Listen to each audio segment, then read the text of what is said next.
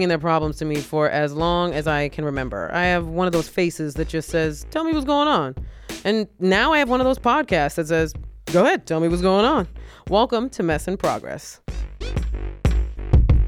Hey everybody, and welcome to Mess in Progress with myself, Gina Brianna, my lovely co-host slash everything person, Katherine G. Mendoza. Katherine, say hi to the people. Hello to the people. You were yawning. You were you were straight up yawning into your microphone. Hello. like the like the sloth in uh Zootopia. Oh my god, yeah. Yes. Oh my god. It's funny how like I you said like the sloth, and there's sloths clearly in the real world, but immediately my brain was like Zootopia. I do that. Cause you know me. That's Yes. why. Great movie. I think it's like extreme. I'm gonna say for a Disney movie, underrated. For a Disney movie, like I think, and I think it's underrated because, um, well, clearly not a princess movie, but not all princess movies are the famous ones. So I think it's underrated because people don't realize the themes that they're talking about in that movie. The themes are amazing.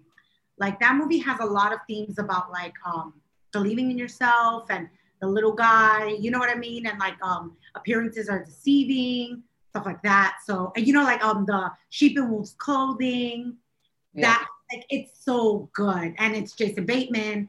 Um, who's the girl? Oh, I think the girl is that I don't remember her name, but she was the main character in He's Just Not That Into You. He played Johnny Cash's first wife and Walk the Line. That girl, really round face. If you see her, you know her. I forgot her name. Oh, Re- Renee, Renee, no, Reese Witherspoon. No, no, no, no. In um, in, in um, the Walk the Line. Remember, there was he he was with um the June was his second wife. That was the first wife, the brunette, the one who had the Okay, kid. I'm looking up. Oh, oh, Ginnifer Goodwin. Yeah, I think she's the one who plays um the bunny. Uh, she's one of those. Yes.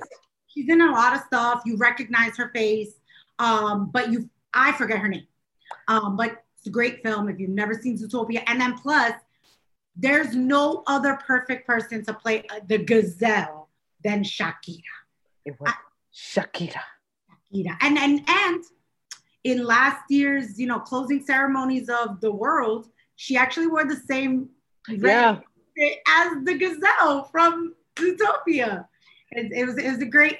I mean, I I think it was an homage. She never like confirmed it, but I feel like it was.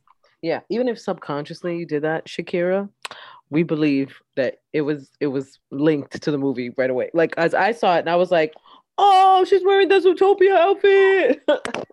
Like I I I believe it was that. And you know what? Even if she were to come out and go, no, it wasn't that. I'm gonna be like, you're lying. You're lying. It but was. it was. But just admit it was, and that's okay. So you're saying it wasn't because it was. Um, okay. yeah. Whenever, whatever. you are so fucking stupid. Whenever, wherever. You need to brush up on your Shakira. Yeah, you do. I love, I love Shakira. I really do. Yeah. Um, but I loved Ojos Así Shakira. Like I loved her. You like brunette Shakira. You like Col- Colombia Shakira. Yes. Yeah. I like having her roots in her music, Shakira. Like I love that.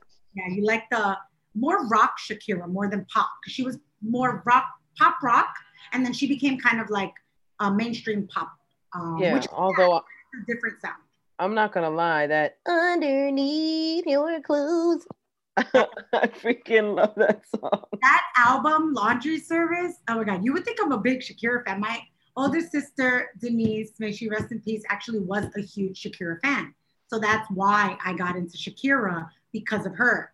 Um, but Laundry Service was, I think, the first album I bought, like I I got that wasn't hers, and there was this song on it. I cannot remember what it's called right now, but I'm telling you, there was one song. It's like the most, dep- what is it called? All I remember is that the first lyrics are "You're a song written by the hands of time." It was so Oh, I'm looking it up right now. I'm literally, I gotta look it up. I gotta look it up right now. And you guys, I'm not a singer, even though I think every single Latina woman has an inner Shakira tone, because Shakira sings a little nasally.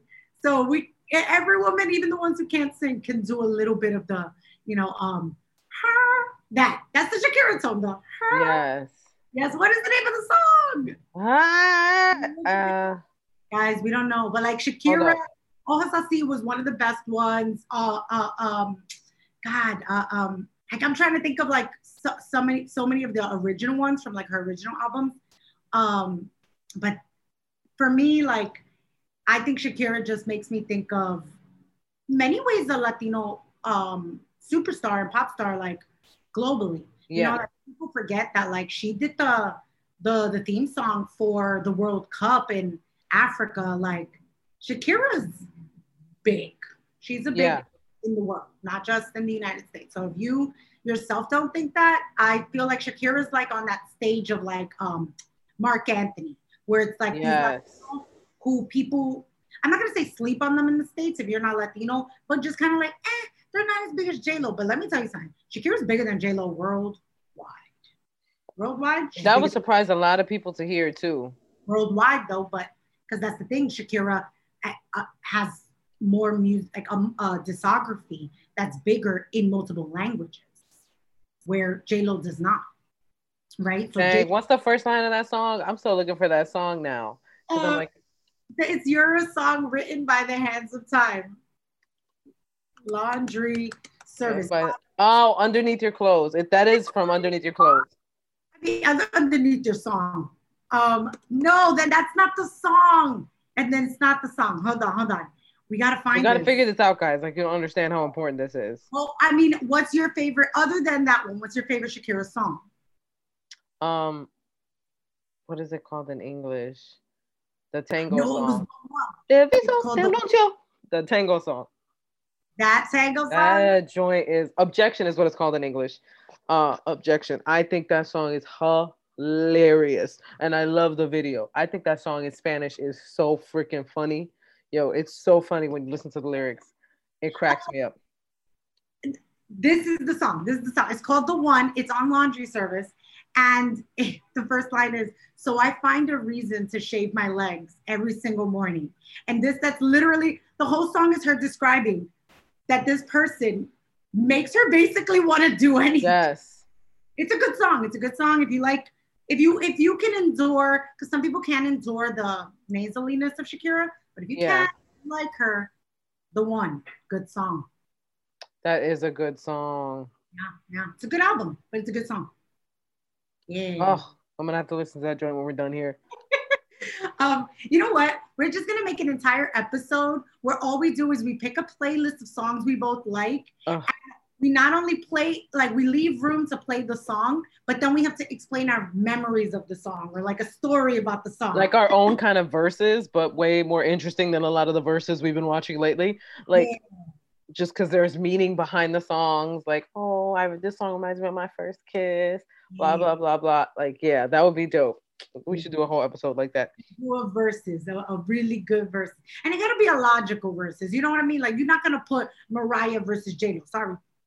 No, because that's so tired. That's like that's like Dominican versus Puerto Rican. It's like we get it. But you're also not gonna put Whitney versus Mariah because it's been done. Right? But let me, I don't know. I can't put nobody against Mariah. That's the thing. Um, you know who you could put against Mariah? Old Mariah versus new Mariah. Old Mariah versus new Mariah. Old Mariah with the clothes, new Mariah with the no clothes. Yeah, yeah.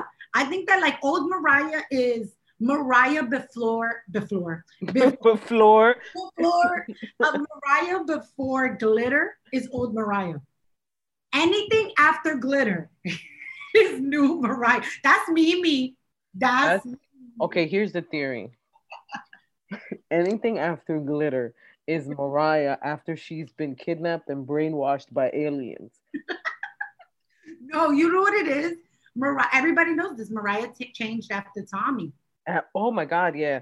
Like she left that marriage and it was like she called it a prison. I was just explaining this to my trainer. So my trainer legit only listened to one Mariah Carey album in his life. And I was like, he listened to Daydream. Okay, It's a good album. It's a good album. I'm not shocked that it's Danger. I'm not shocked either. But he had no idea that Mariah ever sang with Whitney. He had no idea that Mariah had The Prince of Egypt. He had no idea of any of her other songs. I was pointing them out to him. He played the rarities. Like I was working out to Mariah and giving him Mariah trivia. Hey, like you want to know my thing? Okay, you know what? You just made me think of something. If I make ever, and I know what you're gonna say, but if I ever made a new friend, mm-hmm. if I ever made a new friend, and I, I, the first thing I'm gonna do is play the intro to the song Music Box. Oh, The intro. If that person doesn't know the ding ding ding, oh, if they don't know that, I'm gonna be like, we can't be friends. I'm sorry. You gotta leave. we just cannot be friends. I'm sorry. No.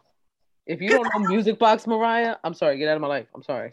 Sorry. Like, here's the thing. I don't want to put anybody onto Mariah. I want them to come pre Mariah, like seasoned. Cause I want to, cause there's just a difference between listening to Mariah with somebody who has their own experiences and y'all both are living in the moment, but also living in your memories while you're listening to it. But if somebody that doesn't have the memories, it's just not the same. It's not the same. Tell me there's not a guy that you think about when you hear the roof. Yeah. I mean, Tell me there's not somebody. not somebody I was with, but I was, but somebody that I liked. Mm-hmm. Yeah. Yeah, that's the Baja Panti song right there. That's the Baja Panti. The roof. Ooh, I used to listen to that joint and fantasize about some fancy boyfriend I never had. I was like, he's perfect. He kisses me on the roof in the rain. That is so Mariah, man. So so all of her stuff. Yeah, man. So, okay, so let's talk about something that I haven't necessarily been sharing, um, but not for any bad reasons. Just I, you know, I, it's so funny. Um, I saw this thing on on television the other day that said there's a difference between um, uh, lying and omit. I mean, sorry, uh, secrets and privacy. And you know, I like to think I'm a very transparent person, but I also believe in a lot of privacy, especially as things are, um, let's say, progressing and happening Mhm. right? Um, I, I believe in like sometimes you got to keep things to yourself. Um, because here's the thing, even well-intentioned people, too much energy out there to me can just not be. I just sometimes don't want too much energy out there, right? So I don't want too much people knowing certain things, um, even if they wish me well. That's just how I feel about things, whether it's opportunities in my life, in my career, or things in my personal life. So this one happens to be my personal life. Um, over the last few, I'll start with the last few months um, in November, uh, my grandma passed, but she had, and my grandma was in her 90s. Um, we were well expecting to some degree that it could happen. Um, it wasn't necessarily natural causes, but again, it was a loss and a shock to the system. But it wasn't such a shock like, you know, a younger person. It wasn't something like that, but it was hard. Um, earlier January, um, I got a phone call that my uncle passed. He was in his 50s. That was very like shock to the system because that was just his heart failed. And it was, it, was- it was, everybody was very much like, it shouldn't have happened, you know? Um, and then a few days later, I get a phone call. Um, because at the time, my mother, after my grandma's passing, my mother decided to stay a few months at my aunt's house where my grandmother lived with my aunt to be with her. And a few days after my uncle, literally two days, I get a phone call that my mother had is going to the hospital, and we find out she has COVID. And so it's been a crazy two weeks, a very intense, crazy two weeks um, of a lot of like trying to stay as motivated and like focused as possible in her recovery. But thankfully, this past Monday, and gratefully, that's the word I would use. Gratefully, this past Monday, my mom has come home. She is, I would say, 90% recovered. And I mean that because she still needs physical therapy. And a lot of people don't realize that with people who've gone to the hospital, that they need the physical therapy. They need the, you know, the the nurse to come by. So we're at that, we're in that stage. But overall, my mother was one of those patients that needed high oxygen. She didn't need to be intubated, but she needed the high oxygen. And she had the full, they call it multifocal pneumonia in both of her lungs. She had, um, uh, uh, uh, uh, her blood pressure went down. Like there was a lot. And so every day felt like you know, I was I I started adopting the one day at a time, right? One mm-hmm. catastrophe at a time. And it's very hard for me because I'm somebody who wants to be like um uh, I just I like security, right? But I had to find security in that if day 1 it's the blood pressure, amazing. If day 2 it's just a little less oxygen like she needs a little less oxygen given to her, amazing. And every day was that. And so I'm very grateful that we're in a place of she's home. Um, you know, the recovery's, in my opinion, one of the most, um, the best stages that it could be compared to like a lot of other stories. You know, as my mother says, I'm also grateful that we um, have dealt with this after things like uh, plasma mm-hmm. is a thing now that they do give to people. Remdesivir is a, is a, is a, is a, a medicine that they do give to people. I cannot even imagine those first few cases compare in comparison, right? Um, so I'm very, very grateful. I'm in a very different state of mind of of what matters. Um, because again, there's been a lot of passing, and then there's also been a huge, terrifying scare.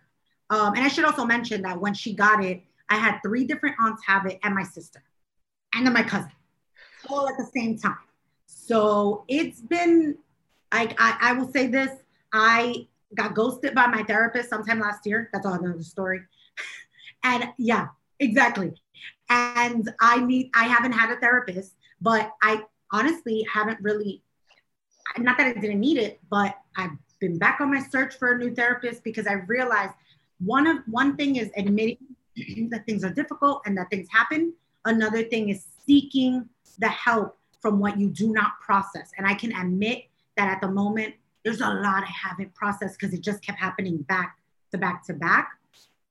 But like I said, because the one thing I'm holding on to is gratefulness. I even have a grateful, like a, a journal, a think, um, great, great, grateful journal, I guess. Like, yeah, I, I you know, kind of like do my own prayers, and then I also say thanks for what I feel I should say thanks for, um, or what I'm thankful for, and seeking the type of help for what grief looks like and back to back grief looks like, and the fear of possible grief yeah looks like. Um, so yeah, that's kind of where I am, and it's it's been int- an interesting journey with COVID, and I just wanted to say that because we talked about COVID, but yep. I don't talked about how close that has come. We also haven't talked about possible deaths that aren't COVID related, but it is still happening. Like that's still life. And, you know, it's things are moving and it's a different world. But, you know, and I think that it's only right to share that with anybody who listens because I hope that in some way they feel connected, they feel understood. And it, it you know, like I think you and I are people who let it be known that we're not perfect, but that we try, that we're trying to find help, that we're trying to be honest, and that we're trying to be grateful. So, yeah. That's awesome. Honestly, I'm so glad that your mom is doing better and that she's home and that she's getting her physical therapy. I remember, I, me, obviously, me and Katherine talk besides the podcast, and knowing everything that she has been through through this. Y'all have no idea how proud I am of how strong you've been through this. Like, I know you haven't had time to process things, but the growth I see in you as a friend from something like this, like, incredible. Like, just incredible. Because I know that something like this could have broken you. You know what I mean? Like, it could have really broken you, could have broken anybody. And the fact that, you know, you tried your best to handle it as level headed as possible. And it's so difficult even with like non-covid related things like all the non-covid related stuff that you've gone through you know to now know how many people in your family have this or have have been battling this like that's insane and props to you for really you put the g in gangster mm-hmm. katherine g mendoza yeah no i'll tell you and i should say this because a lot of people don't realize this i guess um, so here's the irony. So if you've been listening to us for a while, um, I had mentioned that I was quarantining with my mother, right? But when my mother went to my aunt's house in November, um, I no longer had any kind of control over who, how her safety and all of that, whatever that was. Um, but when she got diagnosed, and I first spoke to the um, physician's assistant, the first thing they told me was she had antibodies, which means she had had it before. Yeah.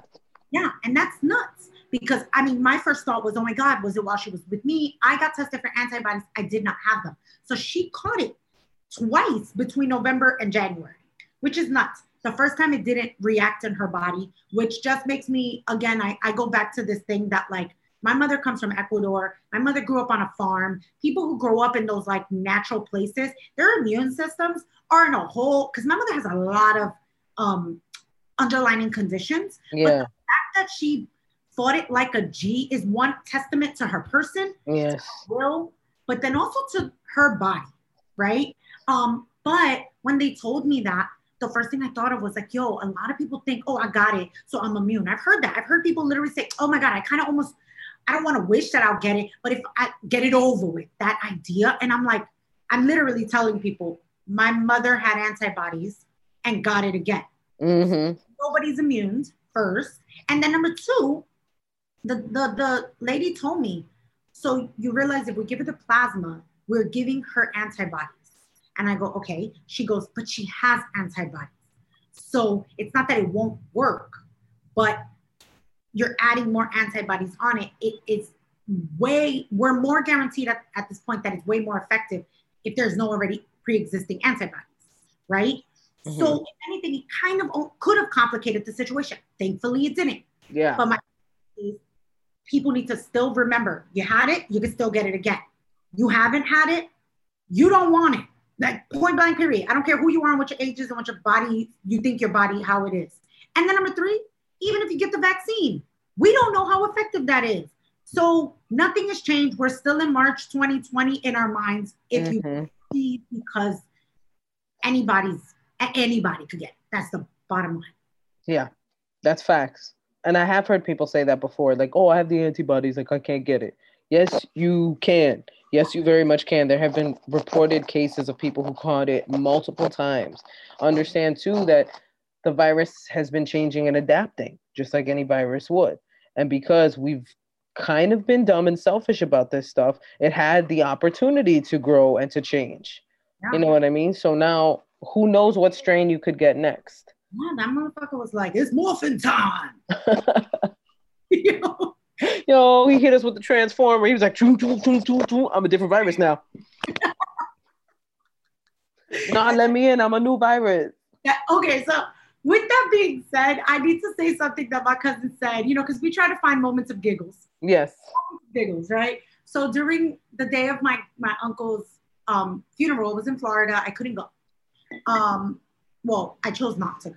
Yeah. And that's- but I just didn't go. My cousin lives out there. He was going. So two things. One, my aunt, my aunt asked me to do her a favor. And let me give you a piece of advice to anybody listening.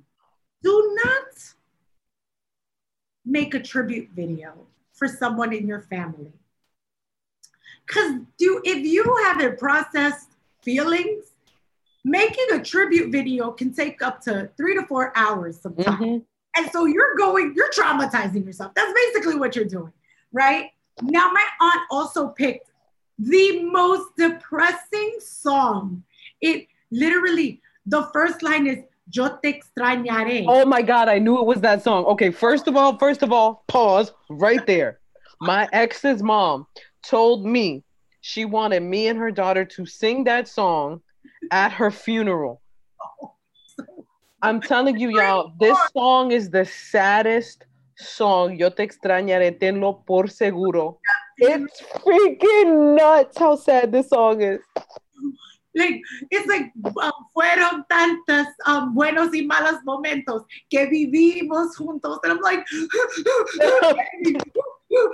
I was like, no, it's so sad. And then guess what? I didn't edit it correctly. I gotta go back. Yo te extrañaré. It happened so many times. My brain was just like, this is not. No.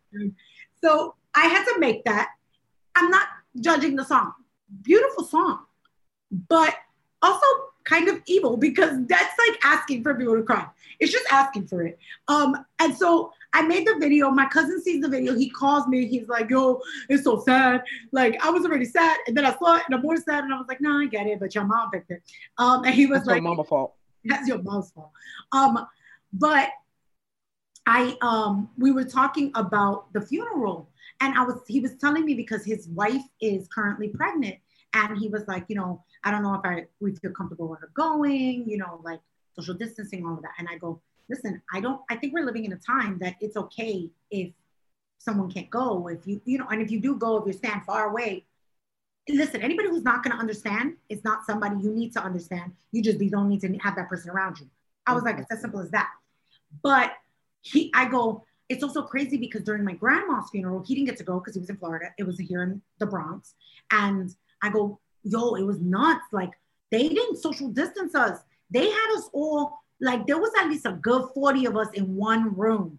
In some, you know, everybody knows the, uh, an Ortiz, the, the the the OG New York funeral homes is the o- Ortiz. it was the Ortiz on Parkchester, right? When you get off at Castle Hill, that one. yeah, in front of the McDonald's. I know exactly which one you're talking about. It's the rivalry funeral homes, but Ortiz always got it. Yes, yes, the one the one by Castle Hill. That was the one that always got it, son. These funeral homes is trying to set up future business having y'all together. Yo, cause I was like, yo, they not they weren't social distancing. I was so scared. Like, luckily, again, I tested after that. I thankfully, but I was like, yo, they did it. And my cousin goes, I mean, it's bad for business to social distance. I was like, yo, I didn't even think of that. It is bad.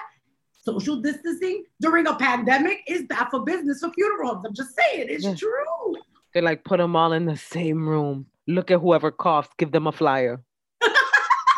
whoever coughs, whoever sneezes, give them a coupon, 10% off your next coffin. That is the darkest humor. It is, but in these times, I feel like dark humor is so essential because for me and my family, I know we handled everything with humor. It did not matter what the trauma was, we handled everything with humor. And so it makes me feel better when we can laugh about these things. Mm-hmm.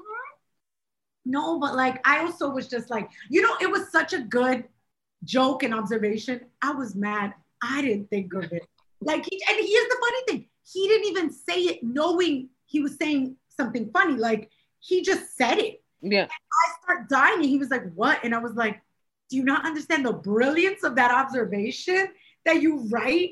Like, my cousin is also one of those like entrepreneur, has his own business, so he just thinks about like for business. That's his mentality. So I think that's why he said it. But I just kept telling him, I was like, "It no, you just admitted that it was an incubator. They were Mhm. that's what they were doing." They were making sure y'all get sick. They was making sure. I was like, yo, that's nuts because I really wondered why they weren't social dis. Like somebody should have been more regulating, like in that room. Not to say that my Ecuadorian family would have listened, because necios, they don't. Somebody got to throw themselves on the coffin. There was one. There was one. There always is. Yeah, and the, and then everybody was even looking at me like I was weird when I was like, uh, fist bumping or like, you know, all that. They were I later on because I'm sorry, I'm gonna blow it up. My of course, some tia had to say, Katherine was being so cold during in the middle of a pandemic. Oh, I'm sorry, Tia. I wasn't trying to murk you by giving you this hug. I, dude, what are you talking about? But again, it's one of those you just go, I don't really care how you feel. I care about my health. So Mhm. you got, vete You're not the kind of Tia I want to hug anyway. no te extrañaré. Tenlo por seguro. Fueron tantos y malos momentos que vivimos juntos. Yo, that second verse. La vida es polvo. Yo, Yo, that here's joint. This, that song is four minutes long, yo. You making motherfuckers crap up. Four minutes. If you hear that song and you don't cry, like you don't have a soul. That's right up there with "End of the Road" by Boyz II Men. It's worse. It's It's- way worse. In Spanish, it's literally they're describing the feeling of heartache. I'm like, and how do these poetic mother effers. I'm trying to cuss less. So mother effers, because I have a son now and I don't want his first word to be a curse word. And then everybody's like, I knew we should not let that Puerto Rican in this family. Um, how did these poetic mother effers find a way to make sad songs even sadder by describing the exact heartache I'm feeling right now? Yo, by I know how. I know how. By playing the chorus four times. Because that's the pro a chorus should not be more than three times. No, it's the call and response of the chorus too. When the girl comes in, yeah, yeah. you have you guys have to hear the song. If you're listening to this and you don't know this song, go and I have it. I can play it. I can play it right now. I have it. No, we can't. We don't know if we have the clearance and right to do that. Why ain't nobody paying us to do this podcast? I'm like, we're not making no money off of this podcast. Still, one day when because I, I believe we gonna be that's true as heck. And it, even though I just cursed like 50 million times, uh, and that's the day somebody's the, this person is gonna look for and be like, mm, I need some extra money, and then they go to an old episode of MIP and they be like, vivimos yo, yo, they're gonna sue us. Like, oh man. care you don't know Spanish. Look up this song. Look up the lyrics. Google, Look up Google the. Oh, That's it. You're gonna see. It's the. It's a great song, but it's sad. It's sad. Mm, I knew as soon as you said it was the saddest song, I was like, it's either I was like end of the road or Yo te extrañaré. I knew it was one of those two. I never heard that song in my life until now. And That's because it's by a group called Tercer Cielo, and they were a Christian group. So I, I I, could tell. I could Yeah. tell. I what I was listening to. I was like, this. They talk about meeting you in heaven. Mhm. They talk about I hope I see you when it's my time. Mhm. I was like, damn, this got dark. This got very, very and got and it- dark and deep. my favorite part though was the honesty of like, at least the song was honest and it said we lived a lot of good times and bad times. I like that though. It was honest. I was like, that's very true. But um, yo, man, like My no. favorite part of the song is when the the, the part that goes, uh, the the small things, it's the little things. Yeah. that I remember the most. Those are the things that come to my mind. Like that's the joy that every time I hear that part, I'm like, Well, and he says it's the, uh, um uh las pequeñas cosas yes, los detalles, las pequeñas cosas. Oh, the ones that didn't seem important. Yes. Mhm. Yo, I'm gonna listen to that song and cry my eyes out after this. Right, yo. That's the uh, that honestly, I feel like that, but that is the funeral anthem for Latin. It should be. It should be.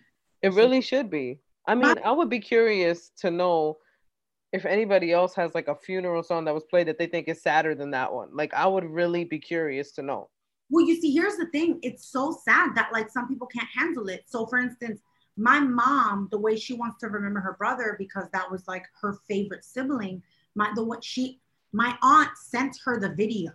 I didn't send it to her, and my mom hit me up and she was like, "No, I don't like it." And I was like, "All right, so I'll make you your own version."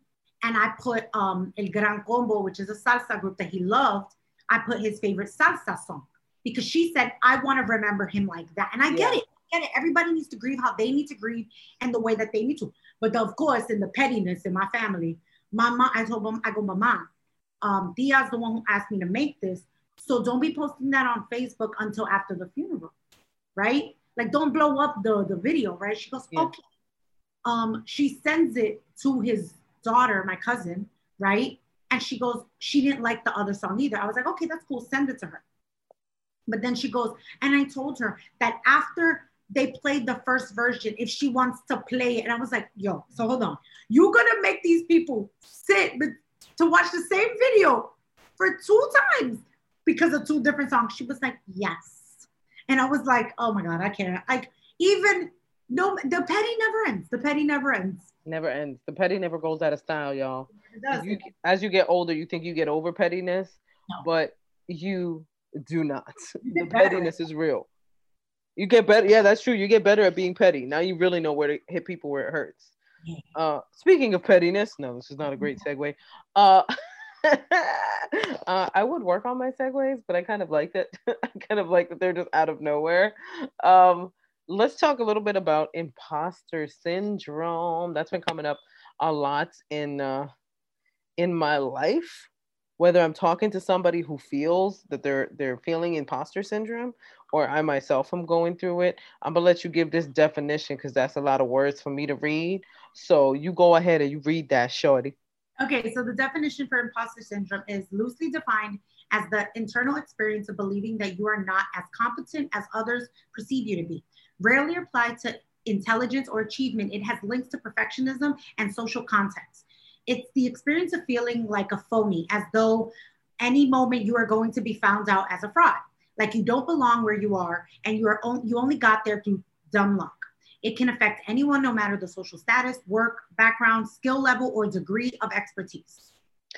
Now, here's what I will say about this. Here's people people really don't understand how many celebrities suffer from imposter syndrome. And this is why I always feel bad for famous people when either skeletons from their past come up or stuff gets brought up about them or somehow they have a public embarrassment in some way.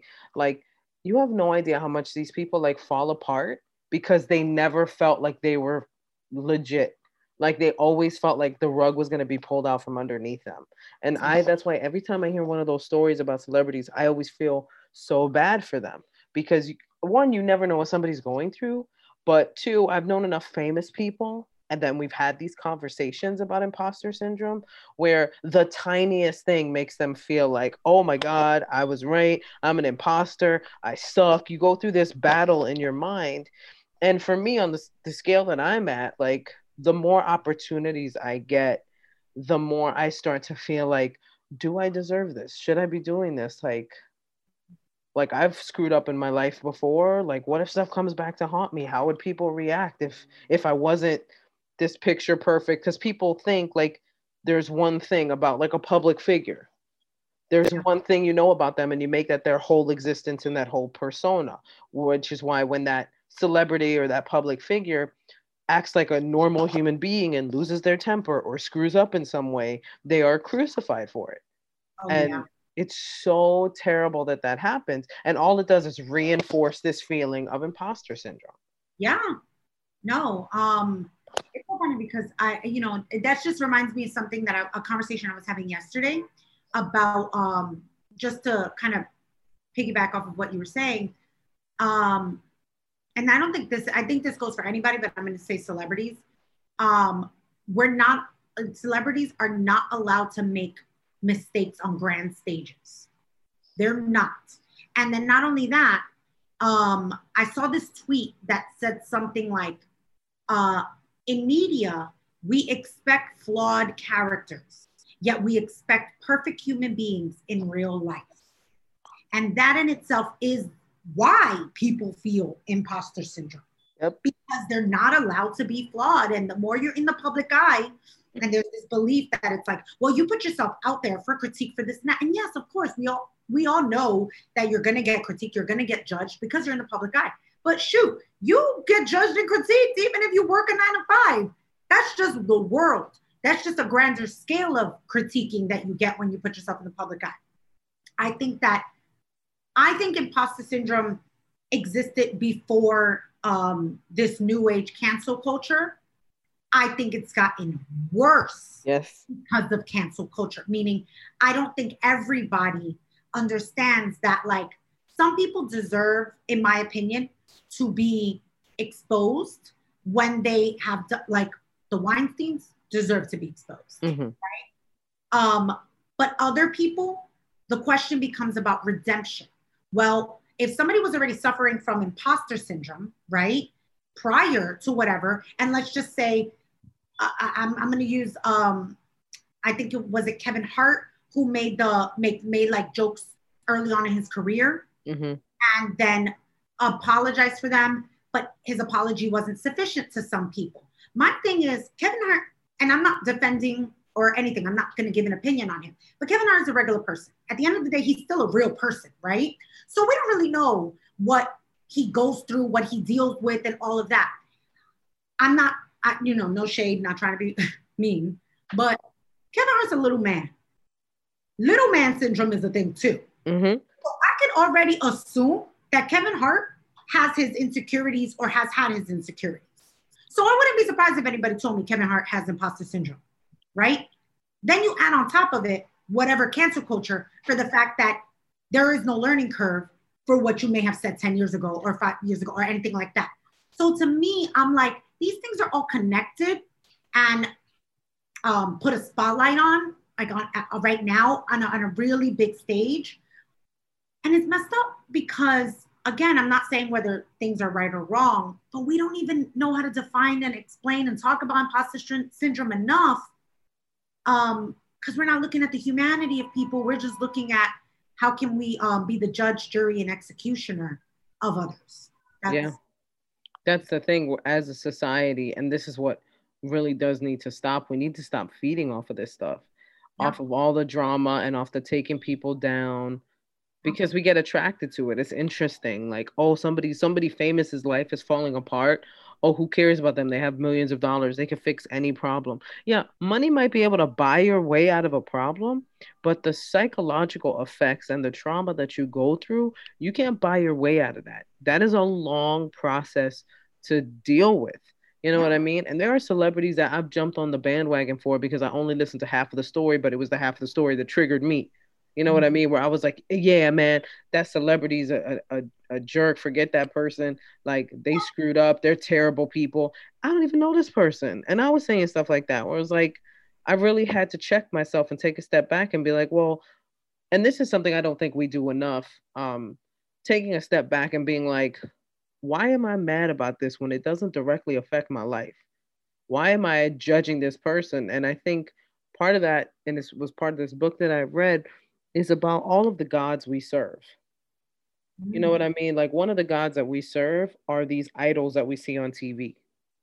Mm. So we get so into that that if something happens to that idol or something happens to somebody that's on a pedestal, you know, we're we're glued to the drama because now this feels like it's a part of our life. I've made this a part of my life. I remember um I was talking to my husband about Michael Jordan one time and it was so funny because he said, "Oh, Michael Jordan was a big part of my childhood," and all I could think was, "Oh, did he show up at your birthday parties?" no, you watched him play games. He was not a part of your childhood. You made him a part of your memories.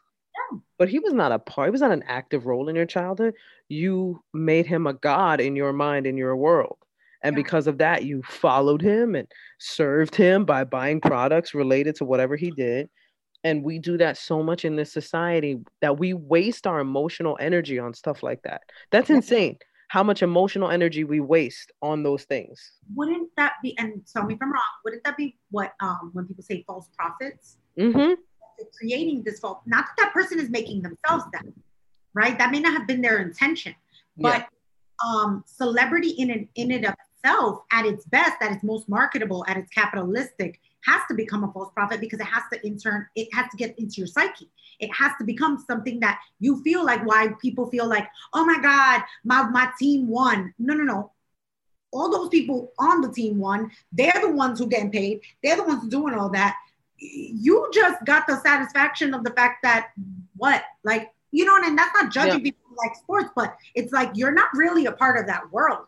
You know what I mean? You're you're part of the fandom of the world, but you're not a part of the world. Um, yeah. But you know, going back to the imposter syndrome aspect of this, I think that like, I think that what people fail to realize is I'm gonna I'm gonna move away from the ones who are already established, right? The the, the celebrities that are established, and then the people who are trying, no matter what industry you're in. But we're just gonna speak entertainment right now um, it is harder to combat imposter syndrome because of the worry of what can get me in trouble. Not even canceled. I don't want to use that word. In yeah. trouble. What and, and and it makes you wonder, am I even good enough as a comedian? Am I even good enough as a writer? Am I even good enough as this or as that? Those are things that come up on top of the already pre-existing i feel like i'm a phony and i felt like i was a phony since the first time i tried this at 19 or whatever the case may be Mm-hmm. It, it's layers on layers of um I think imposter syndrome has now this this element that goes I feel like there's somebody out there in the wings just waiting for me to expo- be exposed as a phony. Mm-hmm. That's in any industry, in any part of your life. It could be motherhood, it could be anything, right? People feel that way. And we spend more time worried about critiquing people than trying to understand people. Right? Or trying to understand their redemption and their having matured in their way of thinking or progressing like there's no room for that you're right there's no room for doesn't matter what you've done in your past like it doesn't matter what you've done since your past once they go back and they look into your past you are punished for that like it happened yesterday which yeah. is what i really don't think is fair because people work very hard on recovering from things. So when you go back and you dig up those demons and you throw them in their face and you tell them they're not worthy and you make them feel like an imposter you head them down a very dark path. Well you're at that point you're not only making them feel like an imposter you're also making them feel like like a bad person. Mm-hmm. you're going again judge jury and executioner you go, um, uh, no, it's not being brought up for redemption. It's being brought up for the end of you, right? Yeah. And like uh, uh, my friend said this to me the other day. Um, when has an apology been sufficient in this culture? Right, A sincere apology. Yeah. And the thing is that there is no definition to what sincerity looks like because sincerity is perception. People perceive. One person might say that's sincere, and another person might be like, I don't think so. And the problem is that, in my opinion, I think um Aziz is a good example of this, mm-hmm. where it's like, to me, what his situation was sounds um somewhere in the line of a friend of mine. Uh, me and my friends had a lot of conversations about things. Um, we were talking what about friends. What friends? You know my friends um, but we were talking about um, everyone is entitled to their truth, but and, and for their truth to be heard. Mm-hmm. But the truth, everyone's truth doesn't necessarily mean that it's a fact or a reality. And every single person has a version of the truth. That does not mean some people are not guilty, because they are. Some yeah. people are guilty. But truth is a personal thing. Mm-hmm. Fact is a different thing. Unfortunately, we can't prove what we weren't there for. And even things that you can prove because we live so much in this law, like abiding, like, like, uh, society, unless you can have full proof of certain things, even the people who are victims, even the people who aren't lying, sometimes get the short end of the stick. So it's a damned if you do, it's a damned if you don't. It's true. And the thing with sincerity is, I think nowadays people are confusing sincerity with groveling. Yeah. Uh, what they want is not just a regular apology. It's like you want somebody to hit their knees and cry their eyes out and and pray to you or ask you for forgiveness and beg you for forgiveness. That's what you want. And then you want them to make their career about pandering afterwards. Exactly. Then it becomes that now you've you've basically bullied somebody to being on your side yeah, or you pressure them. Somebody. Now, now it becomes you have to earn your keep because at any moment we could take it away from you. It stops being about talent. It stops being about you know all of that. Yeah. And I'm, again, I'm not saying like certain people, like for instance, uh, uh, another good example, Chris Brown, back in the day, the Rihanna. Mm-hmm. Do I believe Chris Brown deserves um, understanding and redemption. Well, I hope he got help. I hope he did, you know, found I, I really don't keep up. But I'm not I'm not against anybody who goes, I haven't listened to him since then because I don't I don't agree with it. Okay, that's a personal choice. Yeah. And that's totally fine.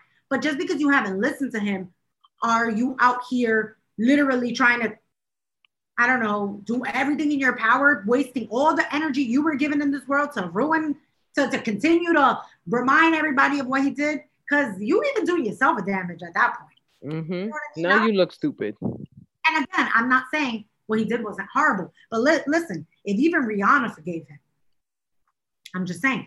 Exactly. I'm like, it, If she forgave him, that means there's a lot more to the story that we don't know. And there was a time in my life where I was like, man, I don't mess with Chris Brown for that reason. And then I checked my own ignorance. I was like, that is a situation that I know nothing about. And I'm not saying that I'm not saying that it was okay. What happened was very, very wrong. Yeah. But if we don't address the actual problem itself and just concentrate on the emotion of the issue, then we don't learn the lesson and it repeats itself. Like Yeah. if he went and he got help, like he has a daughter now, like there's a lot of things that have changed in, in his life. Mhm. And he is deserving of a little more of a second chance than people have given him because imagine being that person too that's under so much heat like that being ridiculously famous Yeah. and unbelievably talented because he is a very talented man I'm very young. and very young uh, we were just having this conversation earlier me and and jenna jenner Mhm. um we're just talking about how i always had so much empathy for young hollywood stars who like blew up and then lost their mind i had so much empathy empathy for um justin bieber when everybody was hating on him and ripping him apart. I was like this kid was famous when he since he was a kid. He had no no real childhood. Yeah. you know one of my girlfriends that worked for him on tour one time said that he was backstage in like a little toy car like a little kid would be you know just kind of playing around driving around this car backstage. And then all of a sudden all these black suits just swarm in on him. And it's like justin we have to go. Let's go. We have to go. And all he wanted to do was play. Wow. and when you hear stories like that you just go this poor kid like is it any wonder why the second he was of legal age and was finally in control of things that he would snap or act out or be ridiculous no of course not He just had to do it in the public eye because there's people who aren't famous and did the same thing. go through that same thing 100% So I mean, I the thing is, there, there's a lot of lacking in humanity and just trying to put yourself in someone else's shoes and going, I listen. I don't have to agree with you, but I at least tried to see where you were coming from, um, because I'm a believer in hurt people hurt people.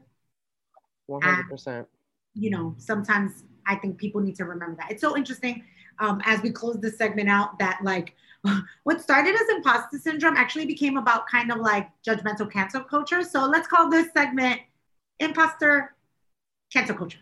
imposter cancel culture which is which is a pretty dope name for that segment Yes, yes. um, so when, let's go into our today. We're going to do something a little different. yes We've done um, TikTok of the day, but uh, this one is uh, tweet and talk. Yeah. tweet and talk and talk. Um, so the other day, I, you know, was I, I follow Soledad O'Brien. You know, she's a journalist, a producer. Um, so I follow her on, on Twitter, and she put up this tweet that I found interesting, and I thought you would find very interesting. Um, and it says, many years ago, I said on air that I was ugh sick of these kids, meaning my own, and laughed. My boss at the time called me in to side what is it? I guess like scold um, me about saying that. I could be um, and that I could be offending other moms. And I was admitting to not loving parenthood every moment waking um, moment of my waking life. Mhm. Um, they told me to stop, and I was like, um, actually, mother of four actual children, so maybe I know more that on this than you do. And I'm just giving my honest POV, um, which some people might find refreshing and transparent. But I wanted to keep the job, so I stopped. Anyway, I think people prefer to have some transparency on where people stand. So here's the question How do we feel about the idea that parents aren't allowed to admit to loving parenthood 24 7, seven days a week until death do you part? Uh, for me personally, how do I feel about it? I don't think that's fair at all. And I think we're sort of past that, or we should be past that as a culture. Like, I'm actually surprised that that was the reaction because there's so much more honesty about parenting nowadays. Where, you know, even myself as a new parent, like, I will admit, I feel the same way. There's times when I don't love being a mom, but I love my son unconditionally. I love my son. But there are times when you're just, and, and he's only an infant. I can't imagine, you know, when he's i- in his teenage years or you know what I mean, or those toddler years when he's throwing tantrums or whatever, like I totally get why she would feel that way. Where it's not, it's not all freaking sunshine and roses. And any parent that makes it try to feel that way, like what I hate are the parents that act like, oh, I would never, I could never. Then you're not being honest with yourself. Then you're not being honest with yourself because I being a mom is the most high pressure job I've ever had in my life. There is so much more at stake. I am responsible for a little life. Not only am I responsible for that little life, I am responsible for attempting to set that little life on a path that makes them not a douchebag jerk of a human being. Facts. So it's like there's so much that comes with parenting and it is hard and just like every hard job, not you don't want to be at work every single day. And the difference is I don't get to take weekends off as a parent. I don't. I'm still a mother. I'm still a mother even when I'm asleep. Soon as that baby wakes up, I'm I'm a mom. I'm on the clock. This is 24/7. It's like being a doctor.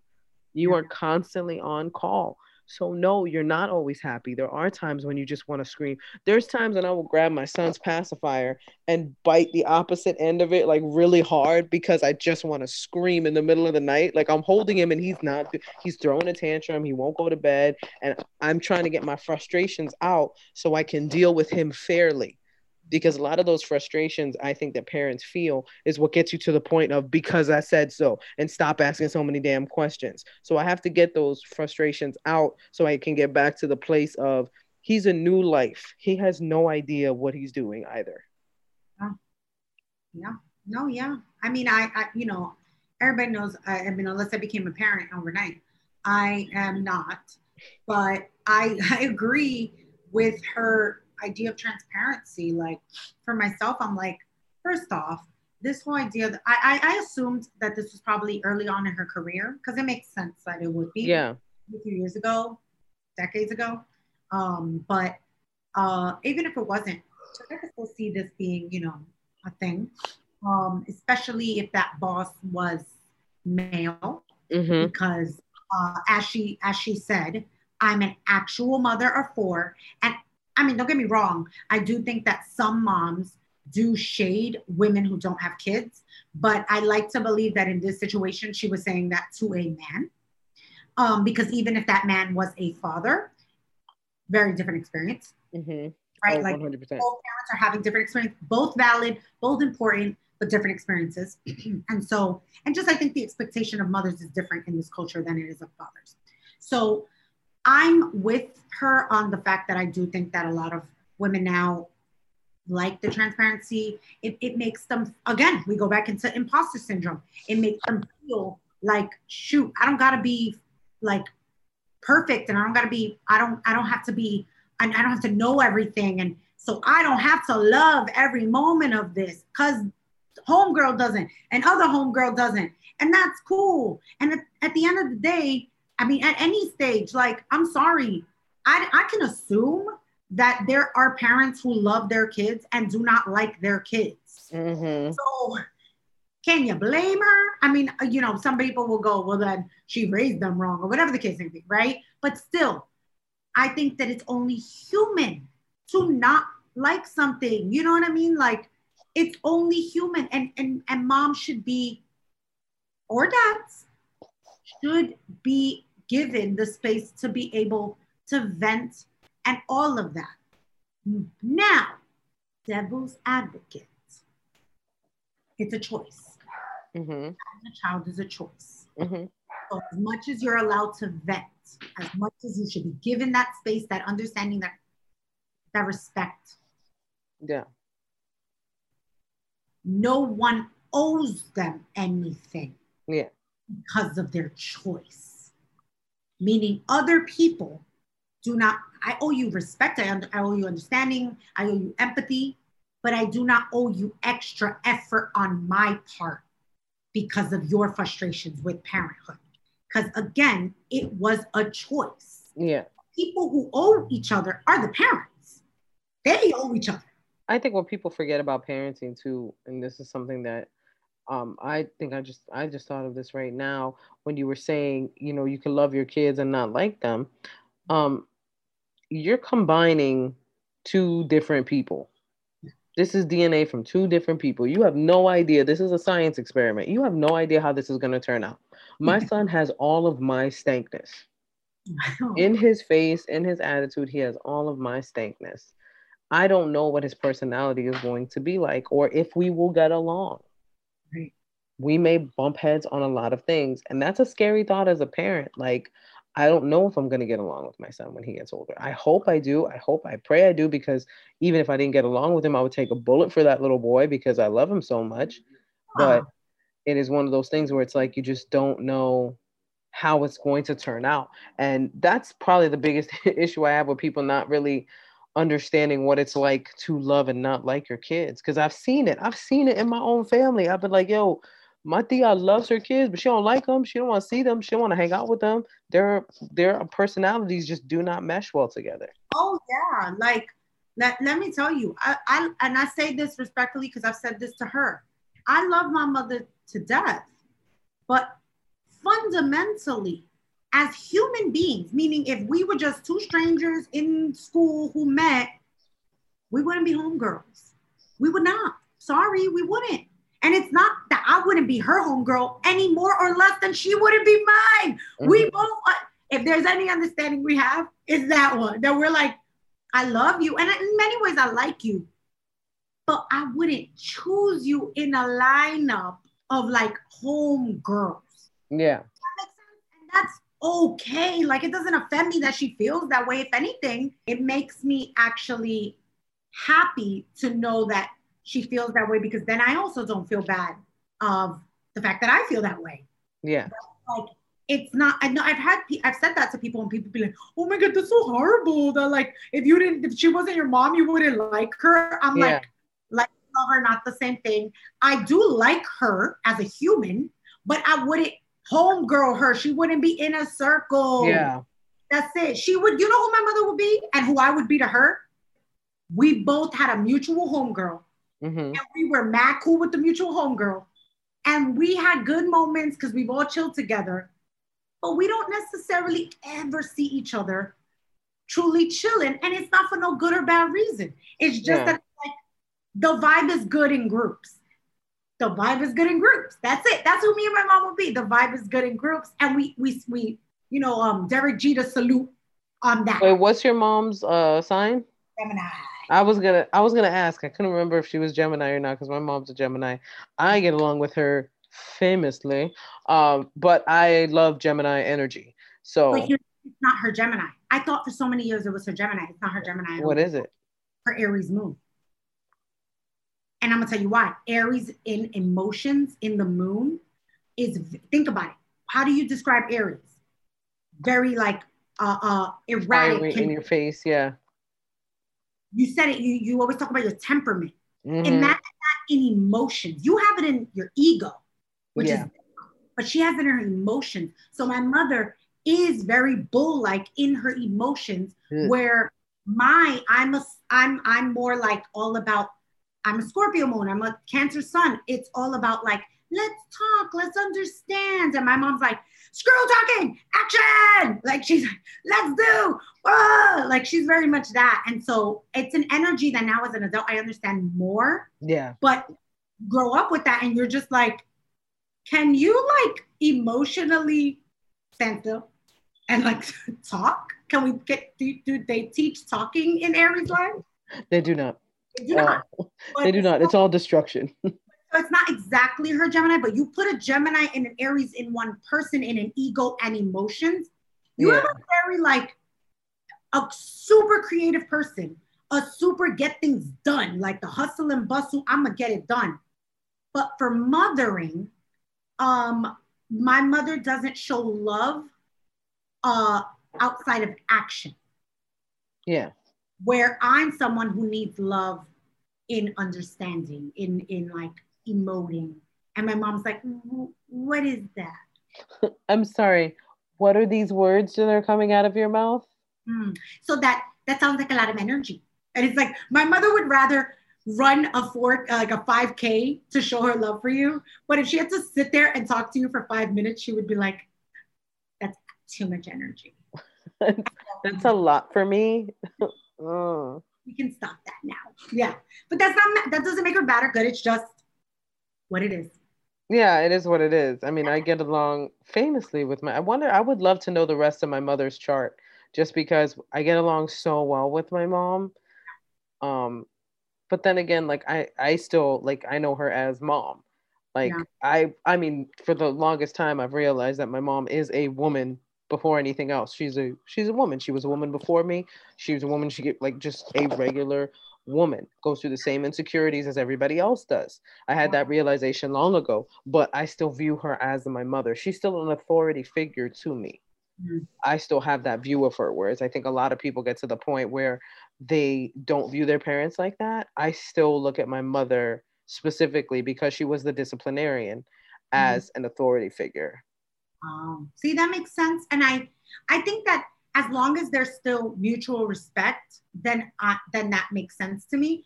I more so, um, we've had to nurture a relationship about um, built on friendship, so equality. Okay. That matters to me, which is because uh, the thing is that again, an Aries moon and a Gemini sun, that authority figure can be a little bit intense especially That's, towards adults. That sounds a lot intense. Right. So you need to find a balance in that, which is like there's a difference between an authority figure and a friend. Right. So again, but you said it, it comes down to when you get to that point of seeing your parent as a human, you know, a person who existed prior to you existing and had all these things, you know what I mean? And then went through all these other things once you started existing. And like you said, was biting the the the chupe because she couldn't take it or whatever the case is. But that's where I have empathy. Where okay, you don't like being a mother. Like I don't think there's anything wrong with parents who tell kids, "I love you, but I don't like you very much right now." Mm. I don't think there's anything wrong with that because I think that's okay for for people to know. A kid that that shouldn't break a kid. That should make a kid understand. I think it depends on the age of the kid because oh, yeah. you know what I mean. Like, yeah, preteen, you can you can do that to a preteen because a preteen is getting consciousness. And you can understand, I love you, but I do not like you means I will feed you, I will, I will ride or die for you, but please stay away from me for the next seven hours. Mm-hmm. I'll come to you and give you your meal, and that's it. Yeah. that's that's normal. Should be, I think. That, that is normal. Ah. Speaking of normal, my transitions are trash. I like it's so funny because I've done transitions and I would always think, can and maybe maybe she'll like hear the transition and and you know just emulate it, like you know, and it's like no. It's like no, no, my brain is like cannot compute. And she's a comic, ladies and gentlemen. They all they do is transition. like my, my brain is is not computing. It's like this isn't stand up. How do we do this? I don't understand how life works. Uh, when it's not stand up material, it's just like all I can ever think of is speaking of. oh my god! I'm you know what? I'm gonna give you. and let's see, guys. Um, in that in future episodes, if she does this, a great segue starts with so. So speaking of. yes, that worked. That worked. We we're, we're getting there. We're getting there. We're getting there slowly, slowly but surely. I'm just gonna get a hat that says "Speaking of dot dot dot." Yeah. Uh, we'll get into our dear Gina now uh, to bring us to the almost close of the show. Uh, I feel I felt this dear Gina in my soul. Um, dear Gina, we all know the expression "sharing is caring." The other day, I was at the store and I asked my boyfriend if he wanted me to pick anything up for him since I was grabbing some ice cream. He was like, "Nah." Oh, I almost start, I legit started dancing a little bit. Hold on. Uh, pause. Pause. pause. So we're gonna start over, okay? Um, and we're not even gonna cut this out, guys. If you no. heard that, that was my FaceTime. I'm popular. Okay, we're gonna go. Back. Very popular. We're gonna go back to the beginning. So, so. Speaking of sharing, your life with your mom, who is an Aries moon. Uh, we all know the expression "sharing is caring." Oh, yes. go back to Dear Gina. Oh, right. I'm sorry. We're gonna start again. Dear Gina, we we all know the expression sharing is caring. The other day I was at the store and I asked my boyfriend if he wanted me to pick anything up for him since I was grabbing some ice cream. He was like, nah, now I know. Now I know. Now I know how this person operates. So I got the extra ice cream and threw it in the freezer without him knowing. Later that night, I take out my little pint and sit up on the sofa beside him. And immediately he's like, Yo, let me get some. I'm making him real hood, by the way. I kindly tell him, I actually got you a pint of your own. It's in the freezer. To which he proceeds to tell me that sharing is caring and he didn't want his own, he wanted of mine is it wrong not to want to share when I'm the one when I'm more willing to buy him his own personal version of whatever I have so that I don't have to give him a bite? Now here's the thing. My sister broke up with somebody because they ate her bagel. Uh I just you have to understand it. what? I had to unmute her bagel. You know what? I respect it. Because let me tell you, it was the start of the breakup was when we had the bagel conversation she she was eating a bagel and her man just went and grabbed the bagel and took a bite from her mouth from like after she had eaten it he just grabbed it and bit it oh no now here's the thing first of all my sister little like but we're talking veronica my sister skinny skinny but she loved food if you touch that heifer's food it is a wrap for you it's fact i lived with her and like she was very sharing. I'm gonna say that, but she was sharing and then honest about what she wasn't sharing about, and don't take it personal. yeah. She's a she's Aquarius to the T, and she's very like, I will share this with you. I'll share this with you, but you see that bag over there? Don't touch that bag. That is mine. Do not touch it. Thank you, please. And so, like to her, that was the ultimate like disrespect. Now, here's the thing. It's so funny with people I'm dating or that I'm with. It has always been like this I hate sharing with them. Mm. I absolutely hate sharing with them. Certain things, like certain certain things, I'm like, no, this is just like mine. Like there's obvious things that I don't mind sharing with them. Like we can share the same toothpaste, like that's dope. But oh, like when it comes to like, and it's also like when it comes to my food, don't take a bite before I do. Mm, unless offered unless offered, unless I'm like, yo, you want some? Like, don't take a bite. That's rude. And when it comes to like sharing stuff, like if I'd have been in the same situation, I would have been so pissed because I'd have been like, yo, my man, I specifically got you your own ice cream. It's in the fridge. Get up, go over there and get your ice cream. And I think it's different too, like, I don't know. To me, it's different if it's like a, a like let's say it's like a new flavor of ice cream, and you're like, yo, you want to taste some? Like it's a new flavor they haven't tried it yet. Fine, whatever. But when somebody's like, yo, let me get some, first of all, the yo, let me get some people, y'all need to stop because more people would offer you stuff if you would not be that person that's like, yo, let me get some. That is the most annoying phrase. Yeah. I, I, my ex's little brother used to sometimes like, um, used to say like, yo, let me get some to his siblings. He never did it to me. It was like he was so um just used to it with his siblings. He never did it to me, but I would see him do it to, you know, his his siblings. He'd be like, "Yo, let me get some." And I always feel like whenever somebody or there's a family like that that has that attitude of "Yo, let me get some," there's more infighting over food. Mm. Like there's more like, "You don't touch my drink." I remember I took a sip of my ex's drink one time, and he lost his mind. He was like, "Don't touch my drink! Don't drink my drink!" And I was like, "Ew."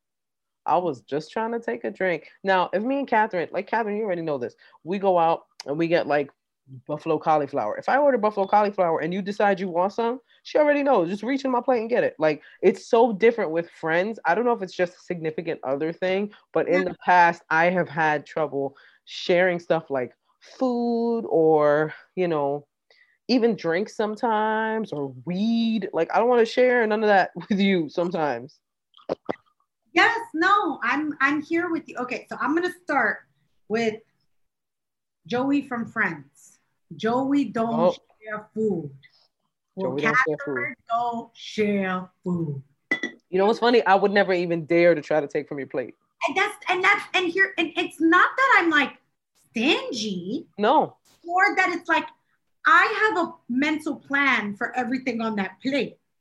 But that's the thing. My brain is like, once I see it, I'm like, eating that first, even this Yep. second, mixing this. Ooh, we're gonna cut a little bit of that. And I'm I like to see myself as someone who always goes, Yo, you want to try something? I'll give you the first bite. I will. I, that to me, to me, that's not only share, sharing, it's selfless. You get the first taste. You get the, you got to taste it first, not even me. I That's will so say funny. that. If you go, no, I'm okay, right? And then I'm, I start eating, but then um, I see you looking over, I might go, do you want to try some? Right before I get really into it. Yeah. And if you give me the no twice, se acabó. Don't come near my plate. You were offered multiple times. You were given that chance. That's for but that's for like food in front of you, right? yeah. This situation, what I don't like is the fact that she knew. She called. She said, "Yo, I'm getting some ice cream. I'm I'm gonna yo, I'm gonna I'm gonna personalize this. To me, she's on her period. She wants that pint. That pint is hers, right? She got up from the house. She put on her sweats. She went to Rite Aid. She went to buy it. She didn't even ask you to go to Rite Aid. She went to Rite Aid. Okay, first of all, y'all need to know there's a Rite Aid right by Katherine's house. and I'm telling you right now, this is a personal, she has personally invested. On the screen. It's personal. like personal. She went to Rite Aid. And then, because she's selfless, te llamó, she called you. And she said, you know what, you know what? I'm, I'm gonna get some, but you know what? He might want some. Oh, he might want something else. He might want some chips. He might want something else. Yes. Is there a moment in her mind where she made that call where she also thought, because I don't want him to ask me for my, of course there was that moment in her mind. But the thought that she even called does something. You said no. She still goes out of her way and buys it. And if she knows you well enough, she knows what flavor you like. So she buys you that. She puts it in the freezer. She goes and sits and is ready for her ice. You know what I mean? Like, and she's maybe she's even one of those people who puts her spoon under the hot water so that once it gets into the ice cream, it's nicely soft. And you want some? Espérate. It's over there. I'm even so nice sometimes. I'll get up and get it for you. No, I want chores. That's not about sharing. Yeah. That's about you wanting what you want. And that I have the, uh, I think I have the right to say, nah, nah. Because sharing is caring. When we're talking about societally, people should get what they like need to exist healthcare, food, shelter. That's when we need to share the wealth of resources. Sharing is caring when you it's Aladdin and he had the bread and the little poor kids was there and Abu was being stingy and they were like, okay, take it. Sharing is caring porque tiene hambre. Pero tú no tienes hambre. You're not dying. You're of- fine. You're fine. My chunky monkey is not gonna be why you die. And if you needed it, go get your own chunky monkey. Because I bought in the refrigerator. right? Or, or the worst, when that's not even their favorite flavor. So I bought them their favorite flavor, and now they just saw the fudge. Yo, my, between that and the fact that people will literally, what really annoys me, what has always gotten under my skin, is when I'm eating somebody and somebody has their eyes all in it, like looking at me and they're watching my plate. And I'm like, my man, if you want something, ask if you want something. You want some because you you are really eye banging this omelet, like you want some of it. So why don't you just go ahead and take some? but That's see, so rude to me. you're also the queen. This is what we kind of have in common. You're the queen of you about to buy something. Yo, you want something? You're the queen Yeah. of that. Because I'll like literally, I don't think there's anything wrong with yo, I'll get you whatever you want. I had somebody once told me, um, told me, I had somebody once told me, I was so serious about this topic. You really were. I forgot English. I was like, I didn't do it, Yana. I didn't did it. I didn't did it. Um, if you don't know that, watch some old Gina Brillon stand up. Um, um, so I once had somebody tell me, yo, it's really messed up that you want you will go out of your way to go buy me buy an extra and be wasteful like that when all I want is a bite. Okay, first off, I planned on every bite. Uh-huh. And you, if you're depriving me, because the 30 bites of this pint now is 29 bites. And you got a big mouth, so that's 28. Oh my god, people with a big mouth or people that take like big ass bites of stuff. No, you depriving me. Like how you do that? Like if somebody gives me some of theirs, I take the tiniest amount because I'm like, I don't want to be disrespectful. I just I just want to taste it. Thank you so much. If they offer me a taste and I want it. But those people that be like, oh, just like dig in, I'm like, yo, okay, savage, relax. Is this your is this the last meal you gonna have? Rude. My thing is also like I'm so uh, aware of that. And again, I'm not really being aware of them. I'm being aware of myself. So I treat people the way I want to be treated. That if somebody goes, yo, you want to taste it? I do that. I take the small bite, I take the small sip. And when people go, you can take more if you want. I literally will be like, you sure? Once you gave me the green light, we're not gonna take a big bite, but we're gonna take a regular bite. You know? Yeah, this is now a regular bite situation. And and again, I don't know how you bite. You know how how you uh, um measure out your meal. Yeah. I do it. It's it, it's not it's not greedy. It's not. I don't think it is. Greedy. I don't think it is. Greedy is you don't have any, and I have a ton, and I don't want to share, and I'm not willing to get you any, and I will see you sitting there con nada. But that this is not that situation. So no, don't make them guilt you for wanting something that's yours. Yeah. Listen, but even if you did, I'm petty. I will give you the bite. Then I will go and go into the freezer. Not, that, not at that moment, but eventually. And I will. If, even if I want ice cream, I will two days later open that other one. Mm-hmm. Take the exact bite. And if you open it after me and you go, why is it open? Why is there a bite? Sharing is caring. Mic drop on that pettiness. that was an amazing response. I hope you know that no, it is not wrong of you to do that. And my man's probably would have changed the game if you would have bought the ice creams at the same time and been like, here, I got your own. And just take that and just giving it to him right away. But laziness, I think, played a bigger factor in this, and he's probably willing to admit. But that said, uh, we bring our story, our day, our podcast to a close. Katherine, tell the lovely people where they can find you.